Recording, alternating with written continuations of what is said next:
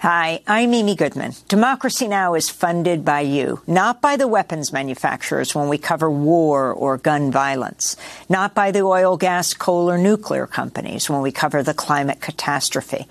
If you believe in the power of independent media, please make your donation today of $5 or $10 or $5 or $10 a month or any amount at democracynow.org.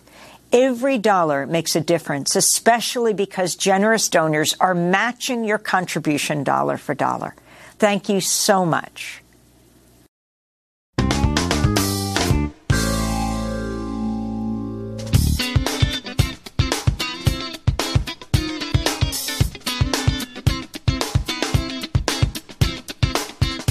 From New York, this is Democracy Now! I'm overwhelmed, overwhelmed with joy and happiness and delight for the women in this country. Overwhelmed with joy. Those are the words of E. Jean Carroll after a New York jury found Donald Trump liable for sexually abusing and defaming her. Despite the jury's decision, Trump mocked Carroll during a primetime CNN town hall last night. The Republican crowd applauded and laughed at his remarks. We'll speak to Jane Manning, a former sex crimes prosecutor who now directs the Women's Equal Justice Project. Then, Republican Congressmember George Santos has been arrested on 13 felonies, including wire fraud, money laundering, theft of public funds, and fraudulently collecting unemployment benefits for building a web of lies as he ran for Congress. Santos is refusing to resign. I'm going to fight my battle. I'm going to deliver. I'm going to fight the witch hunt. I'm going to take care of clearing my name, and I look forward to doing that. And we remember the Palestinian American journalist Shireen Abu Akleh. She was shot dead a year ago today by Israeli forces in the occupied West Bank. No one's been held accountable for her death. All that and more coming up.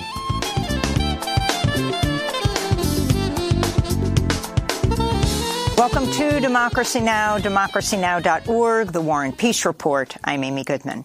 Israeli airstrikes continue to rattle the Gaza Strip, where at least 27 Palestinians, including children, have been killed since the air raids started Tuesday. Scores of others have been injured, and dozens of homes have been destroyed or heavily damaged. The UN and other groups have condemned the killing of civilians. They're calling for an immediate ceasefire. This is 19-year-old Mohammed Sayed, whose fiancee was killed in an airstrike Tuesday.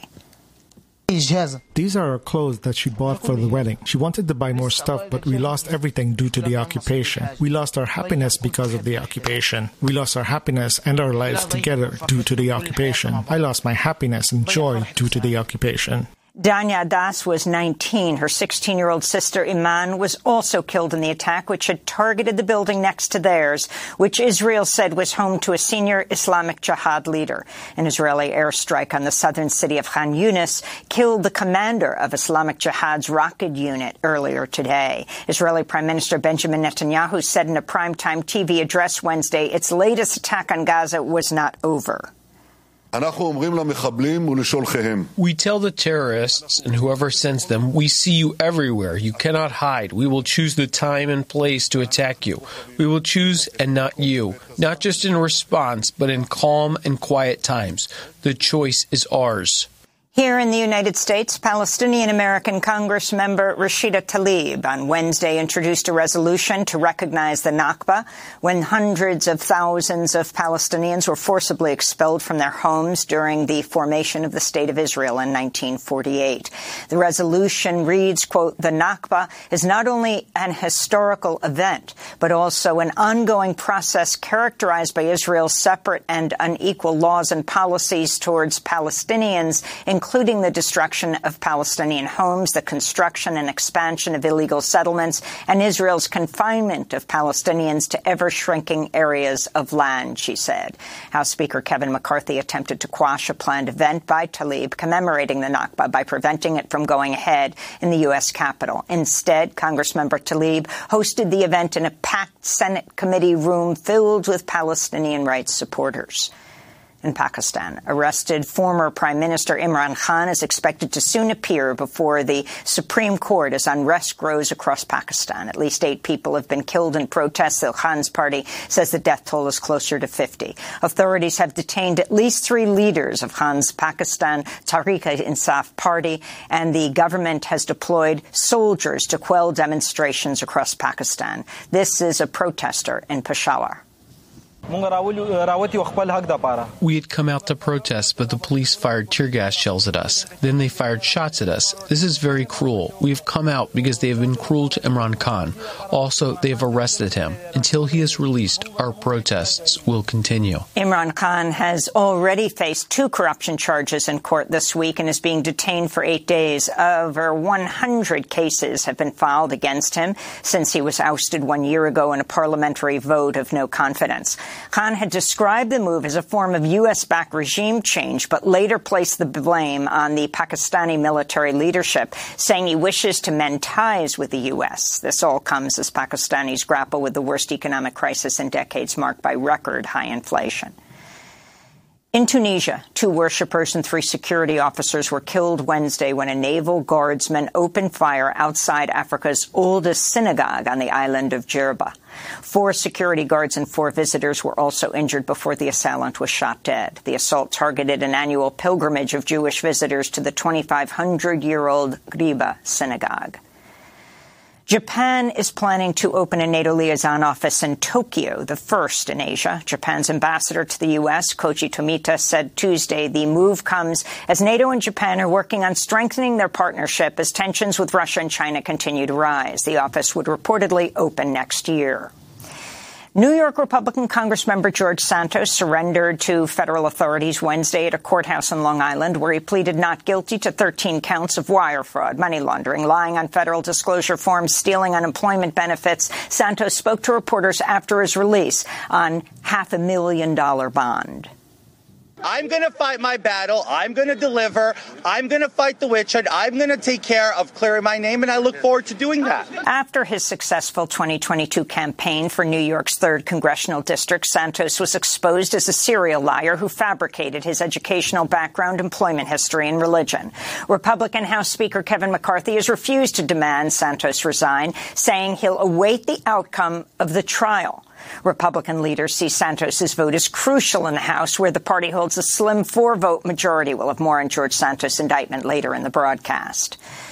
California Senator Dianne Feinstein returned to Capitol Hill Wednesday for the first time since announcing a diagnosis of shingles in February.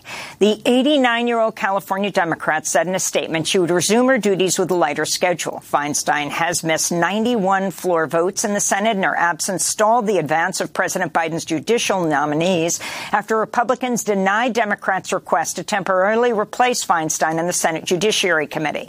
Last year, the San Francisco Chronicle published a story story raising concerns about Feinstein's mental faculties. And some of her colleagues, including California Congressmember Ro Khanna and New York Congressmember Alexandria Ocasio-Cortez, have called on Feinstein to retire immediately, saying she's unable to fulfill her duties. In Texas, a U.S. Army sergeant who was convicted of murdering a Black Lives Matter protester in 2020 has been sentenced to 25 years in prison. Daniel Perry was just blocks from the Texas state capitol when he fatally shot 28-year-old Air Force veteran Garrett Foster, a white man. Following Wednesday's sentencing, Foster's mother, Sheila Foster, called for an end to hateful comments directed against her family. That is the worst thing that we've ever had to experience, and it has been the thing that has given us the most grief and heartache through this whole thing is we're seeing the lack of humanity in this society where people can reach out to a grieving family and make fun of their deceased loved one Ahead of the murder, Daniel Perry posted on social media he planned to shoot looters and share dozens of shockingly racist images and memes. He also wrote, quote, it's official. I'm a racist because I do not agree with people acting like animals at the zoo, unquote. Last month, Texas Republican Governor Greg Abbott pledged to pardon Daniel Perry, citing Texas Stand Your Ground law. Abbott's pledge came after now fired Fox News host Tucker Carlson defended Daniel Perry. Former President Donald Trump said Wednesday he intends to pardon many of the January 6 insurrectionists who've been convicted on felony charges, including seditious conspiracy, if reelected. Trump made the remarks during a primetime event in New Hampshire hosted by CNN, where he called January 6, 2021, a beautiful day. They're proud. They were there with love in their heart. That was an unbelievable and it was a beautiful day. During the 70 minute broadcast, Trump also falsely claimed the 2020 election was rigged, defended his family separation policy at the U.S. southern border, called on schools to harden their defenses against mass shooters, and said he'd push to arm teachers and endorsed a U.S. default on its debt, saying, quote, we might as well do it now. Trump called CNN host Kaitlan Collins a nasty person. She questioned him about his mishandling of classified documents at Mar-a-Lago, his resort.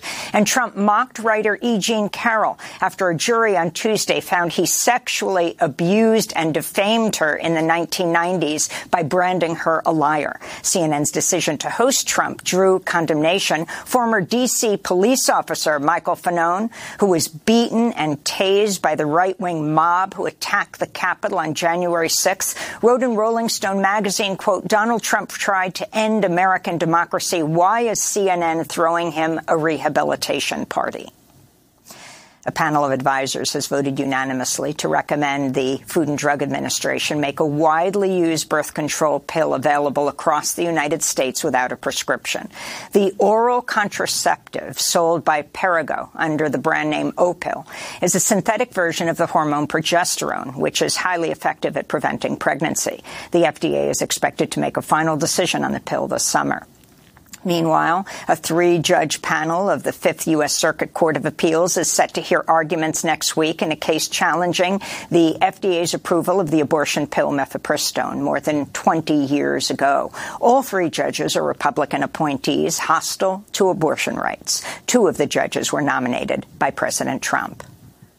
An unprecedented heat wave fueled by the climate crisis is shattering temperature records across Southeast Asia. Cambodia, Laos, Thailand, Vietnam, and parts of China have all broken temperature records this month, with some areas topping 110 degrees Fahrenheit. Elsewhere, Spain reported its hottest and driest April on record. Wildfires are raging across Siberia and in Russia's Ural Mountains, and tens of thousands of people have been forced to evacuate their homes in Alberta, Canada, as wildfires have claimed an unprecedented 1 million acres this year.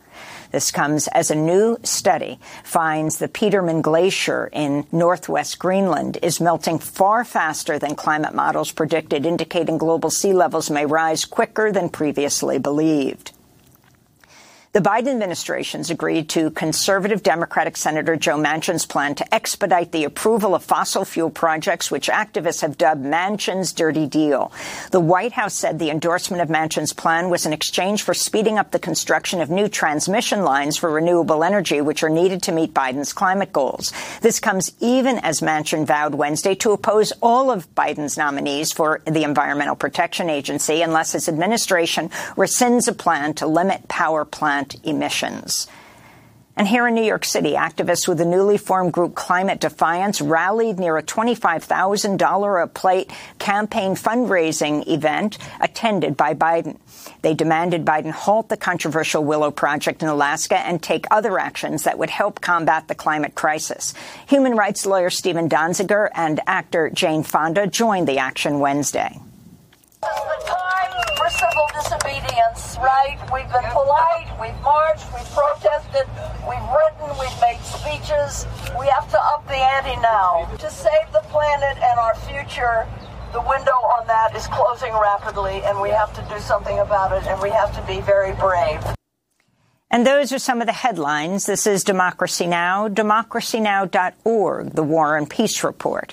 I'm Amy Goodman with Democracy Now!'s Nermeen Sheikh. Hi, Nermeen. Hi, Amy, and welcome to our listeners and viewers across the country and around the world. We begin today's show looking more at how a New York jury has found former President Donald Trump liable for sexually abusing and defaming the writer E. Jean Carroll at the Bergdorf Goodman department store in the 1990s. After just three hours of deliberations, the jury ordered Trump to pay Carroll $5 million. On Wednesday, E. Jean Carroll talked about the ruling during an interview on the Today Show on NBC. I'm overwhelmed, overwhelmed with joy and happiness and delight for the women in this country. Here is the astonishing thing about this win yesterday. Of all the cases that this man faces, all the legal quagmires, it was one. Well, let's think of all the prosecutors, all the special counsel, all the investigators. And what happened yesterday is one five foot two little blonde, wily female attorney and one 79 year old five advice. Nine year old. Yeah. Five foot nine. Five, five foot nine, 79 year old advice columnist beat Donald Trump in court. During the trial, Donald Trump's defense team did not call any witnesses. Trump rejected his chance to testify. But on Wednesday night, in a televised town hall on CNN, Trump mocked E. Jean Carroll while the Republican audience laughed and applauded his remarks. Are you ready? Can I, can I, and I can swear I on my because... children, which I'd never do. I have no idea who this woman. This is a fake story made up story. We had a horrible Clinton appointed judge. He was horrible. He allowed her to put everything in. He allowed us to put nothing in. Mr. President, this is a you're recounting your version story. of events here right now. And I swear, and I've never done that. And I swear to I have no idea who the hell. She's a Mr. whack President, job. You. After CNN's town hall ended, Democratic Congresswoman Alexandria Ocasio Cortez appeared on MSNBC and blasted Trump's remarks and CNN's handling of the town hall. I know you said earlier that you will not comment on the platforming of um, such atrocious disinformation, but I would. I think it was a profoundly irresponsible decision. I don't think that it would I would be doing my job if I did not say that. Um, and what we saw tonight was a series of extremely irresponsible decisions that put a sexual abuse victim at risk, that put that person at risk in front of a national audience, and I could not have disagreed with it more. It was shameful. We're joined now by Jane Manning, a former sex crimes prosecutor, now the director of the Women's Equal Justice Project, which serves survivors of sexual assault. Uh, Jane, it's great to have you with us. Um, if you can both respond to what Donald Trump keeps on repeating about E. Jean Carroll even after being found guilty by a, unanimously by a jury of six men and three women, uh, found uh, liable for sexually abusing and defaming E. Jean Carroll, and respond to the verdict itself and the significance of it.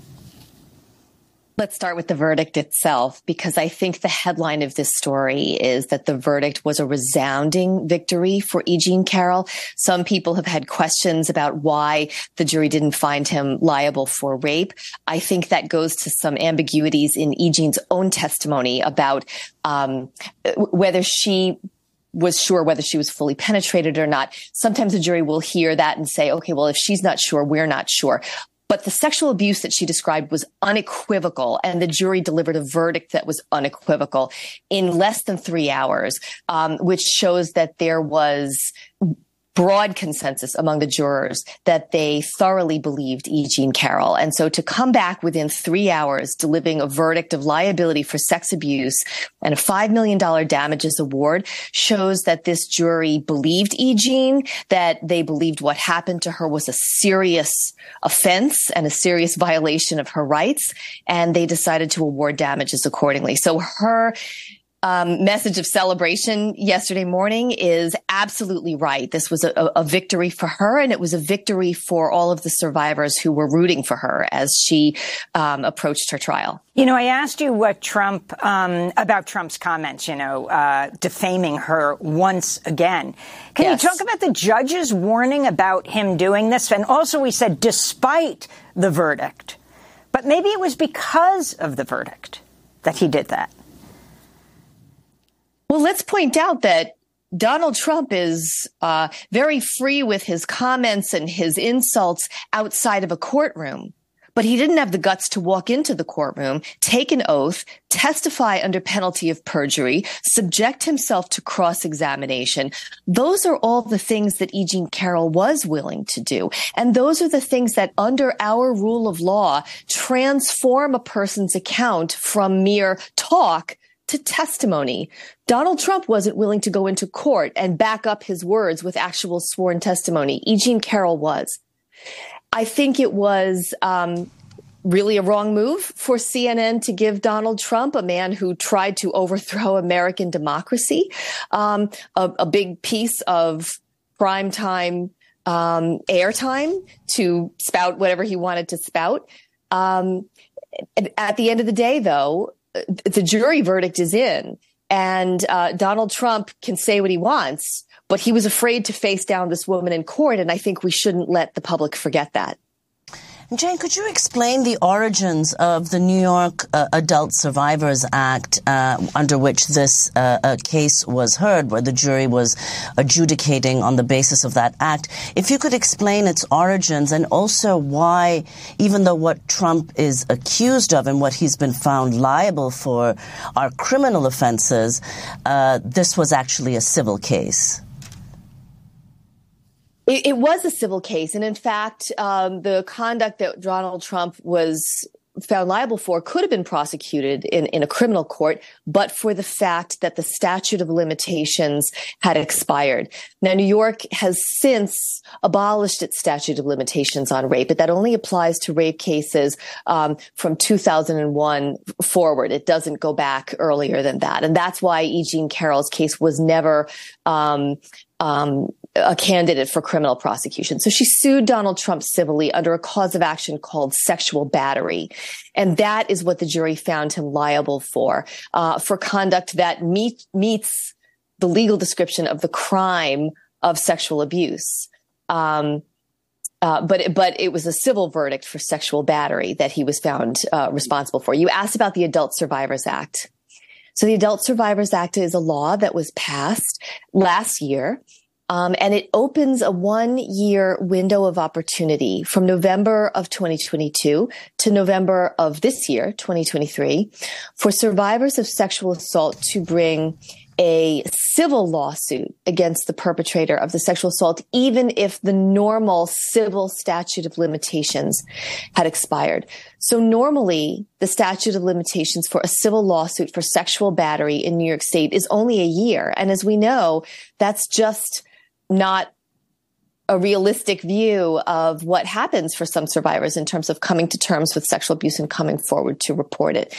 And so there was a group of sexual assault survivors who um, took up this issue in Albany, and they were a group of very specific women: Drew Dixon, Marissa Hoechstetter, Evelyn Yang, Alison Turkos. And they lobbied the Albany legislature to create this one year window of opportunity under which survivors can bring a civil lawsuit, even if they would otherwise have been time barred.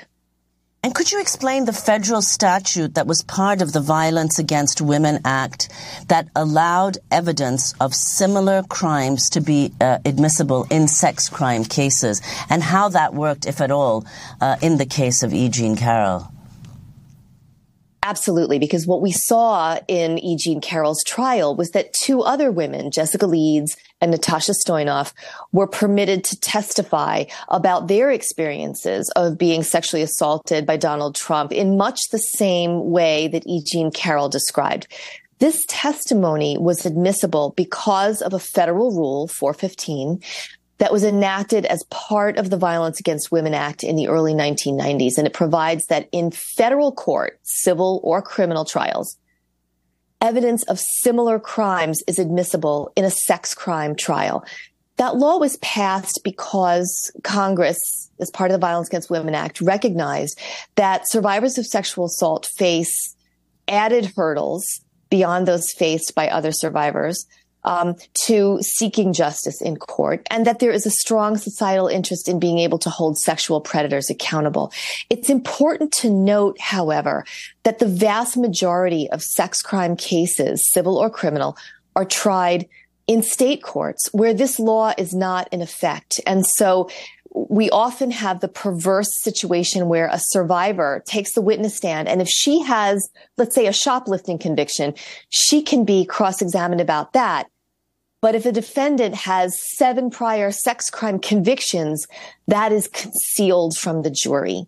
And that happens on the theory that well, jurors will be prejudiced. Uh, they'll be run away with by their emotions and they won't be able to look at the actual case that's on trial. What we know now from experience is that is not true. And Donald Trump's case is one example of that. The jury wasn't afraid to look at the verdict sheet, think back to E. Jean Carroll's testimony and say, well, we're not convinced of this allegation because she expressed some ambiguity about it but she was clear about this count, this count, and this count, and we thoroughly believe her. So we are going to find Donald Trump liable for those things. And so what they showed and what other juries have shown is that they're not afraid to parse through the charges, parse through the evidence, and base their verdict on what they believe about the crime at hand. So it is, it is time for states to go back and re-examine that rule of law that says jurors cannot know if there is a pattern to a defendant's behavior.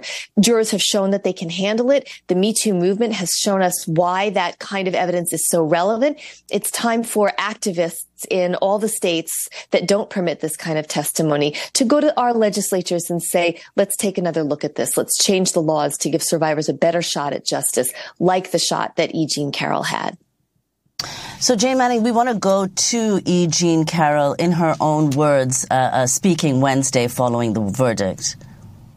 It is a moment which, before yesterday, uh, there was a concept of the perfect victim. Perfect. The perfect victim always screams, always reports to the police, always makes note when it happened. And then her life is supposed, the perfect victim's life is supposed to fold up and she's never sort of supposed to be happy again. And yesterday we demolished that old concept. It is gone. It is gone. And I'm, I'm overwhelmed with happiness for the women of the country. It's really not about me so much. It's about every woman. So, Jane Manning, you work with survivors of sexual violence, and you said after the verdict came that your cell phone was buzzing with messages of relief and joy from survivors. So, if you could talk about what you think the broader impact uh, of this uh, verdict will be on other survivors. I think every time there's a high profile rape case, it gives us an opportunity to have important conversations about what real rape looks like because there are a lot of myths about who the perfect victim is and what a real rape is and what it is not. And E. Jean Carroll did a brilliant job of summarizing that in her comments. Oh, the, the idea that a real victim always screams, always goes straight to the police, never acts happy again for the rest of her life. Um, E. Jean Carroll didn't fit that script.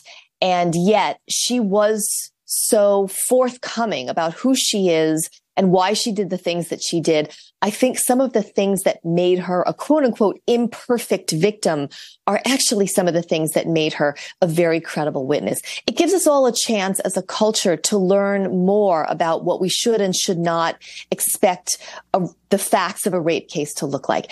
At the same time, it also gives us a chance to acknowledge that for most survivors, the system is still not working the way it worked for E. Jean Carroll. Civil lawsuits are prohibitively expensive for most survivors. Rape shield laws are very unevenly enforced in civil litigation around the country. Um, and in criminal justice, we still have police departments that can find overwhelming resources to arrest pe- peaceful protesters or women selling food on the subway. They can find the resources for that, but they are still not coming up with the resources to do proper investigations of sex crimes or to train detectives to do trauma informed interviews. Right here in New York City, the NYPD allocates less than 1% of its personnel to all cases of sex crimes and all child abuse cases in all of New York City. That's exactly upside down from where we should be. And so we still have a lot more work to do so that other survivors can achieve justice. So I wanted to ask you two questions, Jane Manning. Uh, one is, you know, Trump keeps attacking this as a Democratic hit job on him. Um, but of course, we don't even know who the jurors are.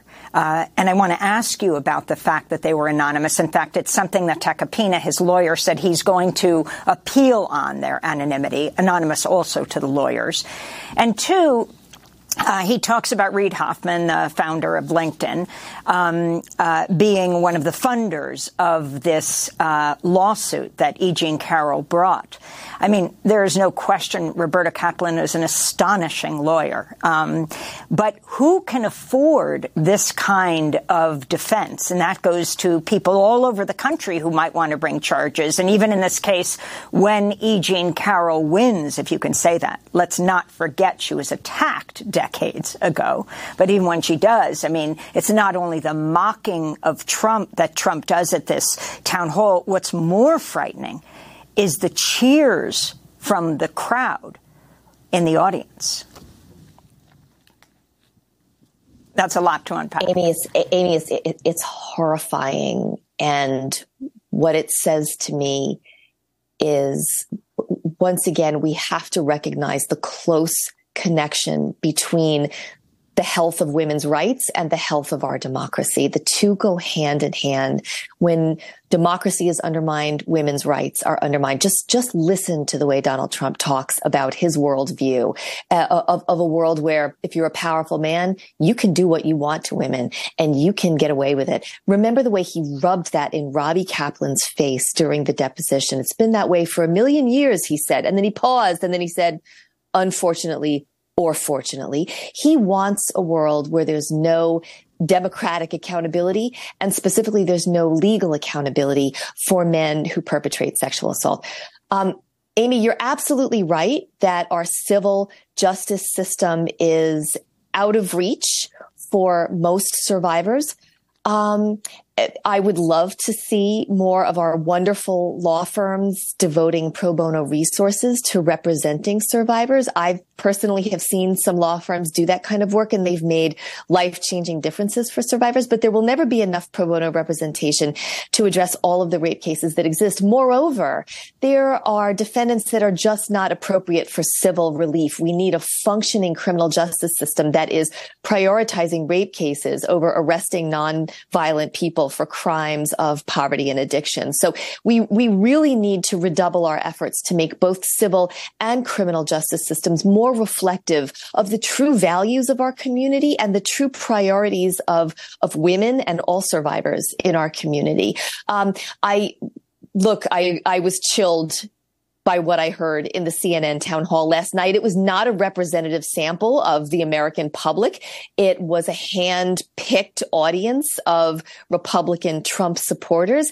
At the same time, I think it is essential that we realize that we have a long way to go before we have a, a legal system that truly reflects the values of Americans. Because I, because I do believe that that there is broad consensus among Americans that perpetrators of sexual assault should be held accountable, are not yet consistently being held accountable. And there's a lot we can do to change that. And the anonymous jury, we just have 30 seconds. The anonymous jury is not going to be a grounds for a successful appeal. There's no right that a defendant has to a non-anonymous jury. And the judge made a great record as to why Donald Trump's own history of attacking and endangering people with his inflammatory rhetoric was the reason why he chose to protect the jurors' identities in this case. Jane Manning, we want to thank you for being with us, former sex crimes prosecutor, director of the Women's Equal Justice Project, which serves survivors of sexual assault. You can also go to democracynow.org to see our interview yesterday with Jessica Leeds, one of the two witnesses who testified on behalf of E. Jean Carroll, who describes being sexually assaulted by Donald Trump. Next up, we get an update on scandal-plagued Republican Congressmember George Santos, arrested Wednesday on 13 felony charges, still refusing to resign. Back in 30 seconds.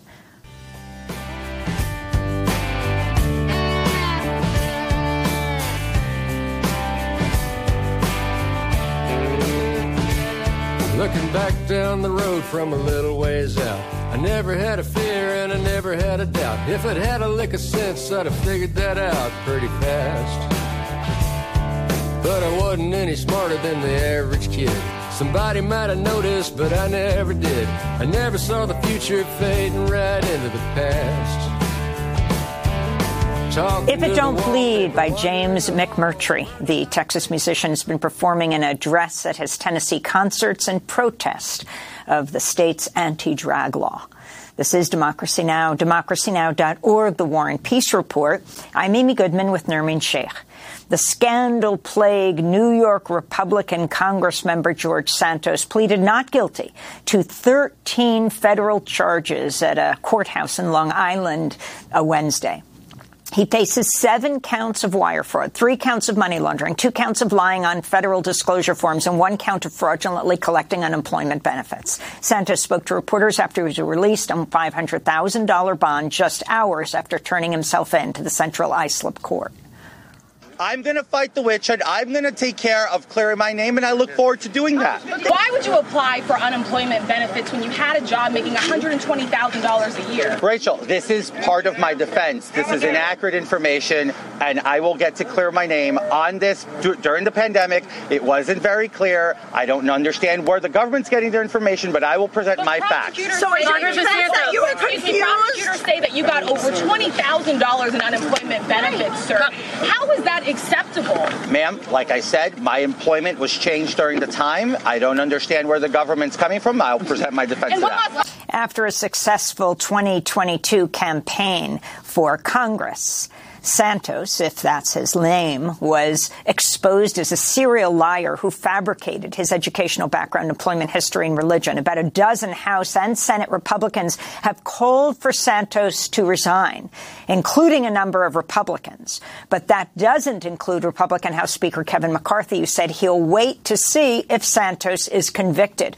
McCarthy spoke to CNN's Manu Raju Wednesday. Santos said today he's running for re-election. Are you going to support him?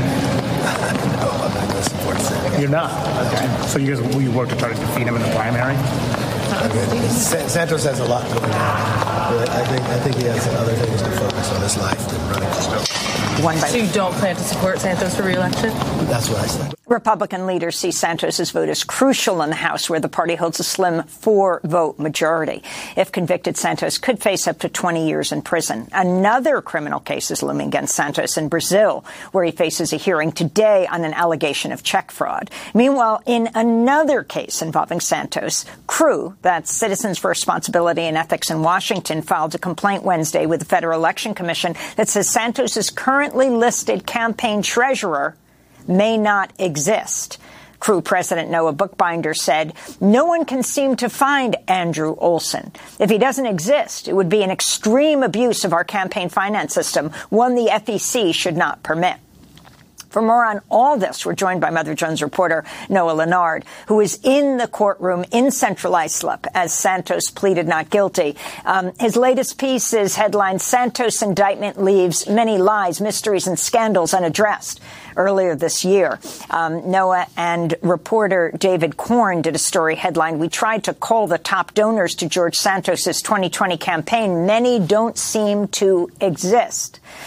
Noah Lanard, welcome to Democracy Now! Just lay out both what happened in court yesterday. You were there on Long Island. Um, and then what you have found in your investigations of this lying Long Island Congress member. Yeah, thank you for having me on. So, yes, I was in the courtroom yesterday. Um, Santos was arraigned. He had U.S. Marshals behind him. He uh, pleaded not guilty to all the counts with his lawyer, um, Joe Murray, there. And then there was $500,000 bond posted. And then they went to some other details. He surrendered his passports, for example. He's no longer allowed to travel outside of Long Island, New York, or D.C. Um, without the government's approval prior to. And then it was a very quick hearing. He left the courtroom, and there was just a, a huge media scrum. Um, dozens, scores of reporters swarming him, um, and then the clips that you played earlier in the show. Um, but what we found um, earlier in the year was that, yeah, I mean, like so much of his story, so many of the things he's done are, are blatantly, you know, not what normal candidates do. Many of his donors don't seem to exist. And what's amazing about this indictment is they've managed, the, the federal prosecutors have a very strong 13 count indictment, but it still doesn't even address many of the biggest mysteries about him. Um, I spoke with Santos's lawyer, Joe Murray, uh, after the hearing, and I asked him about the possibility of a follow up indictment with additional charges, and he said that sometimes does happen. I wouldn't be surprised to see that here. because what you don't see in this indictment is a lot of the things related to his campaign finance practices. We still don't know where he got the more than $700,000 he loaned his campaign, you know, where that money come, came from. Did he even loan that money to his campaign? So there are a lot of things we still don't know um, that we'll be finding out potentially in future indictments. And Noah, what about the fact that this bond, $500,000, uh, where did that come from? So it's a, um, my understanding it's an unsecured bond. He also has three people, um, shorters, um, who are you know endorsing it. Um, so he's you know he's out now, um, but yes, he's basically very limited. He can only go between New York and D.C. He's and he's voluntarily agreed to those conditions for now. So I want to ask you about what he means in the House, um, that Kevin McCarthy still has his arms basically wrapped around him. He needs him.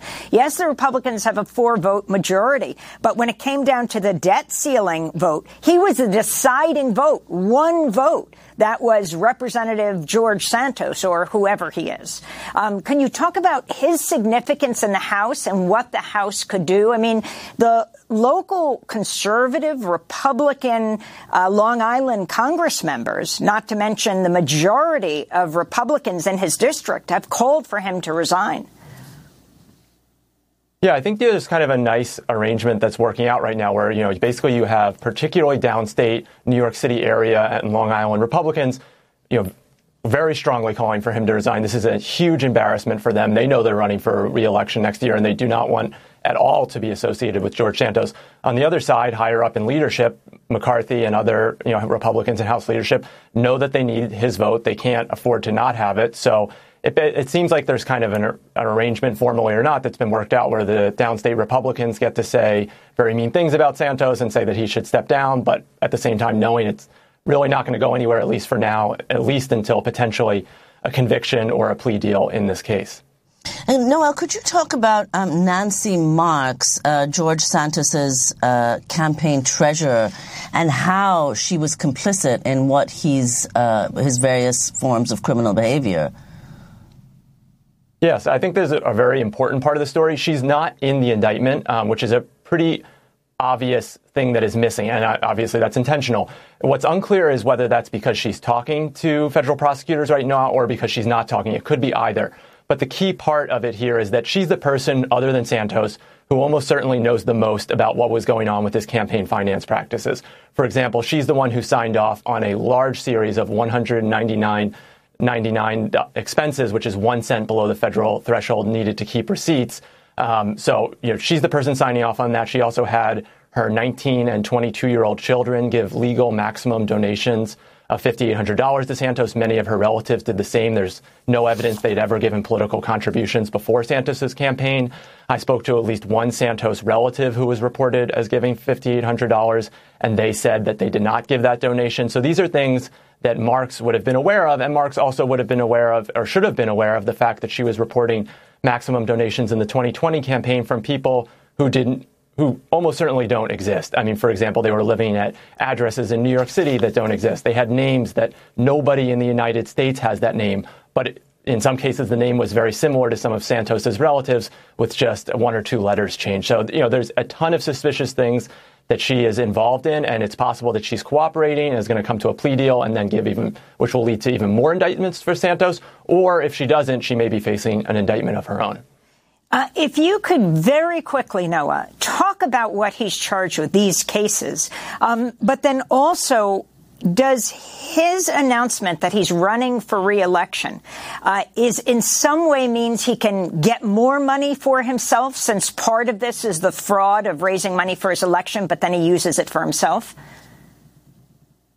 Yeah, so uh, on the first part, there are basically three parts of this indictment. The first is the most serious. It basically represents that Santos was telling people that he was a 501c4 nonprofit supporting his campaign. He was going to some of his biggest donors saying, hey, give money to this group. They did. It turned out it was actually a company that he controlled based out of Florida, and then he siphoned the money out of the company and bought luxury goods, paid off his car, et cetera. So that's a pretty simple one. The other is that he applied for unemployment insurance during the pandemic while he was working at what the SEC has called a Ponzi scheme.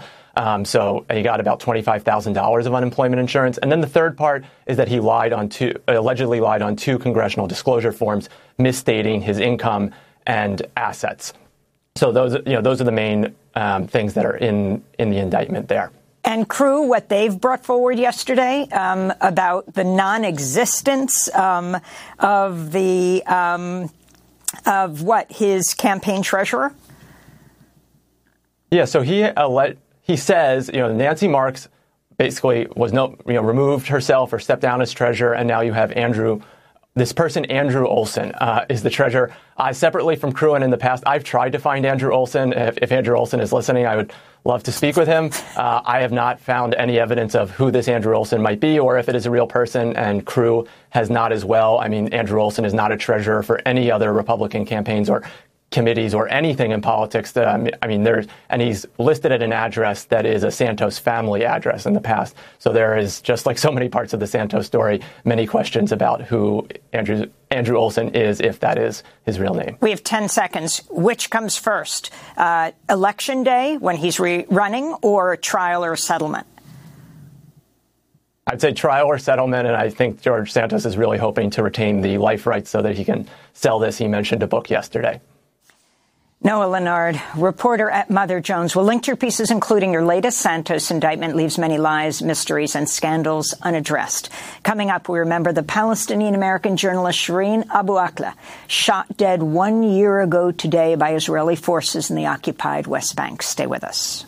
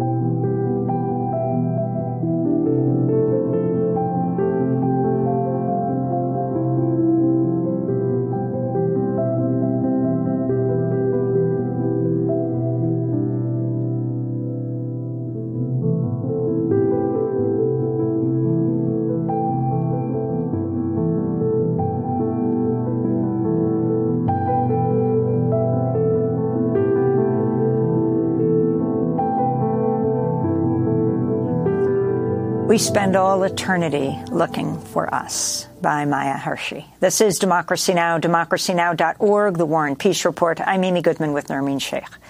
It was one year ago today when an Israeli soldier fatally shot the Palestinian-American journalist Shireen Abu Akleh in the head as she was reporting on an Israeli military raid just outside the Jenin refugee camp in the occupied West Bank. She was shot while wearing a blue helmet and blue flak jacket, clearly emblazoned with the word press. Shireen Abu Akleh was one of the most prominent TV journalists in the Arab world. She'd worked for Al Jazeera for a quarter of a century. She was also a U.S. citizen. A year after her death, no one's been held accountable despite detailed testimony from eyewitnesses to the shooting. This is an excerpt from the Al Jazeera documentary, The Killing of Shireen Abu Akleh, where correspondent Sharif Abdel Quddus spoke to journalists who were there at the time of her death. It begins with her producer, Ali Al who was also shot. When we made sure that there were no confrontations, we started walking slowly, with slow steps. And about 25 seconds later, here they are walking with Shatha and Mujahid up the street, all in their press jackets, just past the spot where Salim had a view of the military. Suddenly, a round of bullets was fired. I shouted, Shireen, they're shooting at us. We have to get out of here. Just as I was saying, we have to get out of here, my shoulder exploded. I shouted, Shireen, I was shot. Or I said, Shireen, they shot me. After the first bullet, I was able to jump behind a short wall to take shelter. Shireen and Shatha reached me to jump and get out of the place, but they couldn't.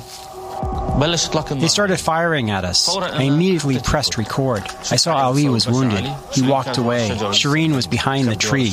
I could still see her hiding behind the tree.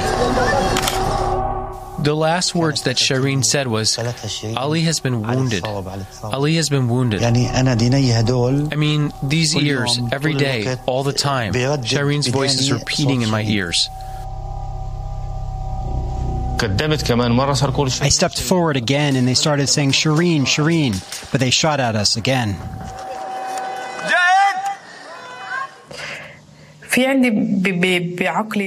I have a blank spot in my mind.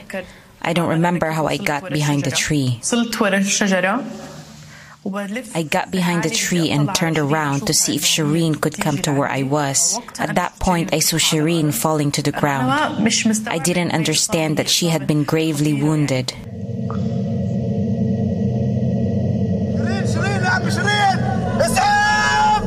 I stepped forward and saw Shireen on the ground. I'm holding the camera. I bend down. I want to walk, to walk towards Shireen. تتحركيش وجاد تتحركيش وكسرين سرين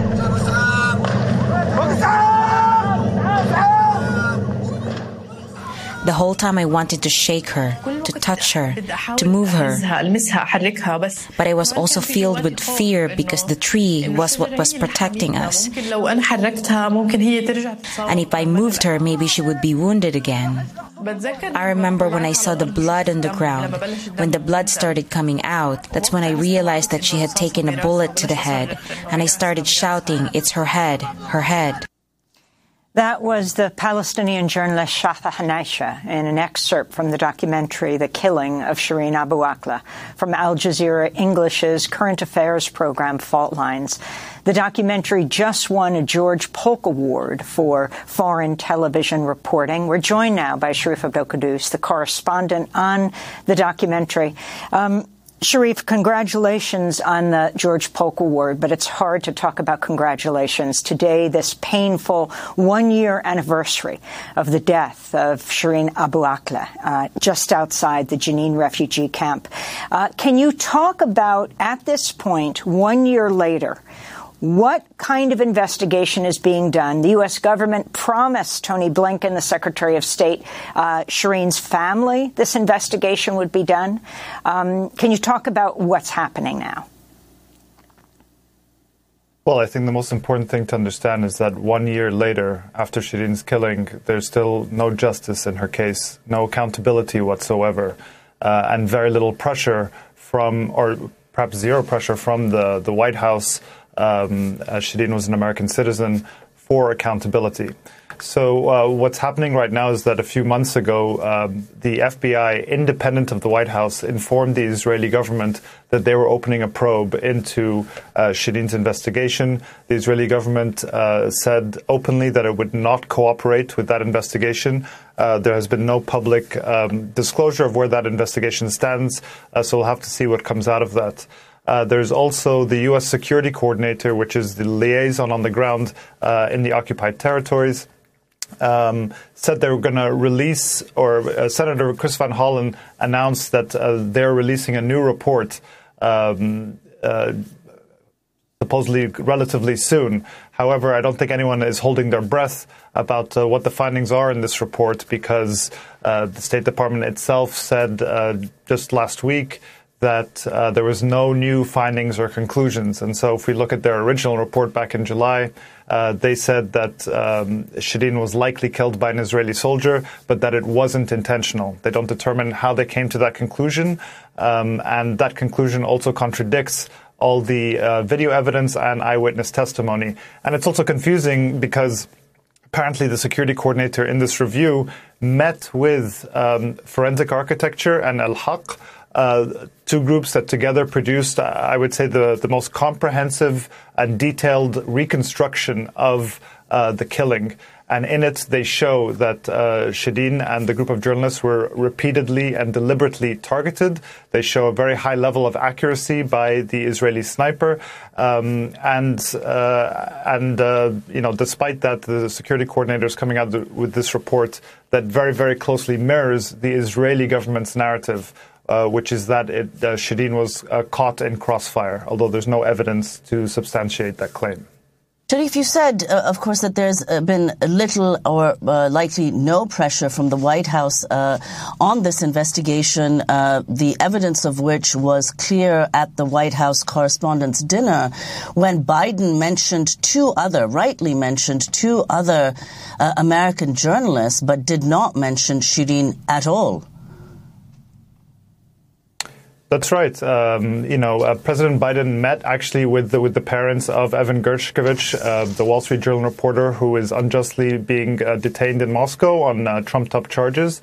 He met with them before the White House Correspondents Association dinner. Uh, he paid tribute to them. Uh, President Biden declined to meet with Shireen's family both when he visited the region last summer and when the family has come to Washington D.C. Uh, so, the, you know, uh, Shireen was an American citizen, and her family deserves uh, the same call for justice, uh, the same push for accountability from the White House. And uh, and we also have to remember, you know, this is not um, this is you know wholly it's outrageous, but it's not surprising uh, coming from the from the Biden administration, which um, you know echoes decades of U.S. foreign policy, which is to back Israel and, and granted this impunity. And if we look at uh, also the Committee to Protect Journalists just a couple of days ago put out uh, a report uh, looking back over two decades uh, at the killings by the Israeli military of 20 uh, different journalists.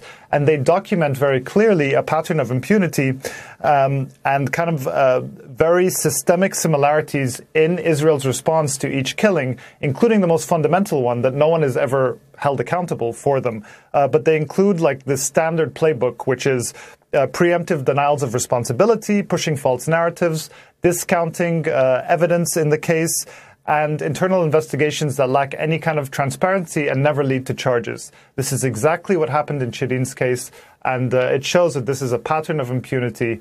Um, and again, look, this is one of the most prominent journalists of her generation uh, who was killed in broad daylight as she was wearing her press jacket and helmet uh, with the words press clearly uh, visible on them. Uh, with much of it caught on camera, with her colleagues there to witness it, uh, with uh, the citizenship of a country that's the main backer uh, of the Israeli military. If we can't find justice for Shireen, what chance does anyone in Palestine have? I want to go back to your documentary, The Killing of Shireen Abu Akleh, when you spoke to Senator Chris Van Hollen of Maryland. This is an American citizen. We have a duty to pursue the facts wherever they lead, as Secretary Blinken himself said. Senator Chris Van Hollen has led a group of his colleagues in pushing the Biden administration to investigate Shireen's killing. Why do you think the State Department hasn't conducted an independent investigation yet? Their new view, uh, not the original words of the secretary, is that uh, they will take these other investigations that have been completed. Uh, the, the, problem, the challenge is uh, they've reached, reached, very different uh, conclusions. Uh, you you have First of all, the, the IDF uh, report justifies uh, the shooting and the uh, shooting death based on claims that there was a crossfire. But you also have um, independent analyses that have been done that clearly dispute that claim. Um, and the IDF has not put the facts on the table that show how it reached that conclusion. They've not made public uh, their analysis. This was a U.S. citizen. Um, do you believe the administration has upheld their duty? I do not. Uh, I think we have a duty to do what the Secretary of State originally said. They appear to have backed off, uh, but I believe, and many of my colleagues believe, that we've got to get to the bottom of this and it cannot be swept under the rug. So that's Maryland Senator uh, Chris Van Hollen, who also questioned the nominee for U.S. Ambassador to Jordan a few days ago about Shireen's case. Um, so when President Biden went to Israel and the West Bank, um, uh, Tony Blinken and uh, the U.S. government told the family, because he didn't meet with them, that this investigation would be going on. Um, at this point, uh, you saw on World Press Freedom Day just a few days ago, Medea Benjamin um, did a civil disobedience right at the feet of Tony Blinken, uh, demanding to know more about what's happening with Shireen Abu, uh, with um, with the investigation into Shireen's death. Your final comments, Sharif. Well, I think we should go to the words of the family. Uh, they just released a statement, um, and part of it says Over the past year, our family has been forced to grieve while seeking justice and accountability for Israel's war crime. From the beginning, we've called on the U.S. government to act in the same way it would if any other American citizen were kill- was killed abroad. And they go on to say, We miss Shireen every moment of every day. We wake up every morning hoping that we'll finally wake up from this nightmare. We love you, Shireen. Sharif Abdel we want to thank you so much for being with us. Correspondent on the new documentary, The Killing of Shireen Abu Akleh, produced by Al Jazeera's documentary program, Fault Lines. He just won a George Polk Award for foreign television reporting. Today is the first anniversary of the death of Shireen Abu Akleh in the occupied West Bank. That does it for our show, Democracy Now! produced with Mike Burke, Renee Feldstein, Augusta Messiah, Rosemarie Taracena, Tammy Warner, Charina Nadura, Sam Alcoff, Tamari Astudillo. I'm Amy Goodman with Nermeen Shaikh.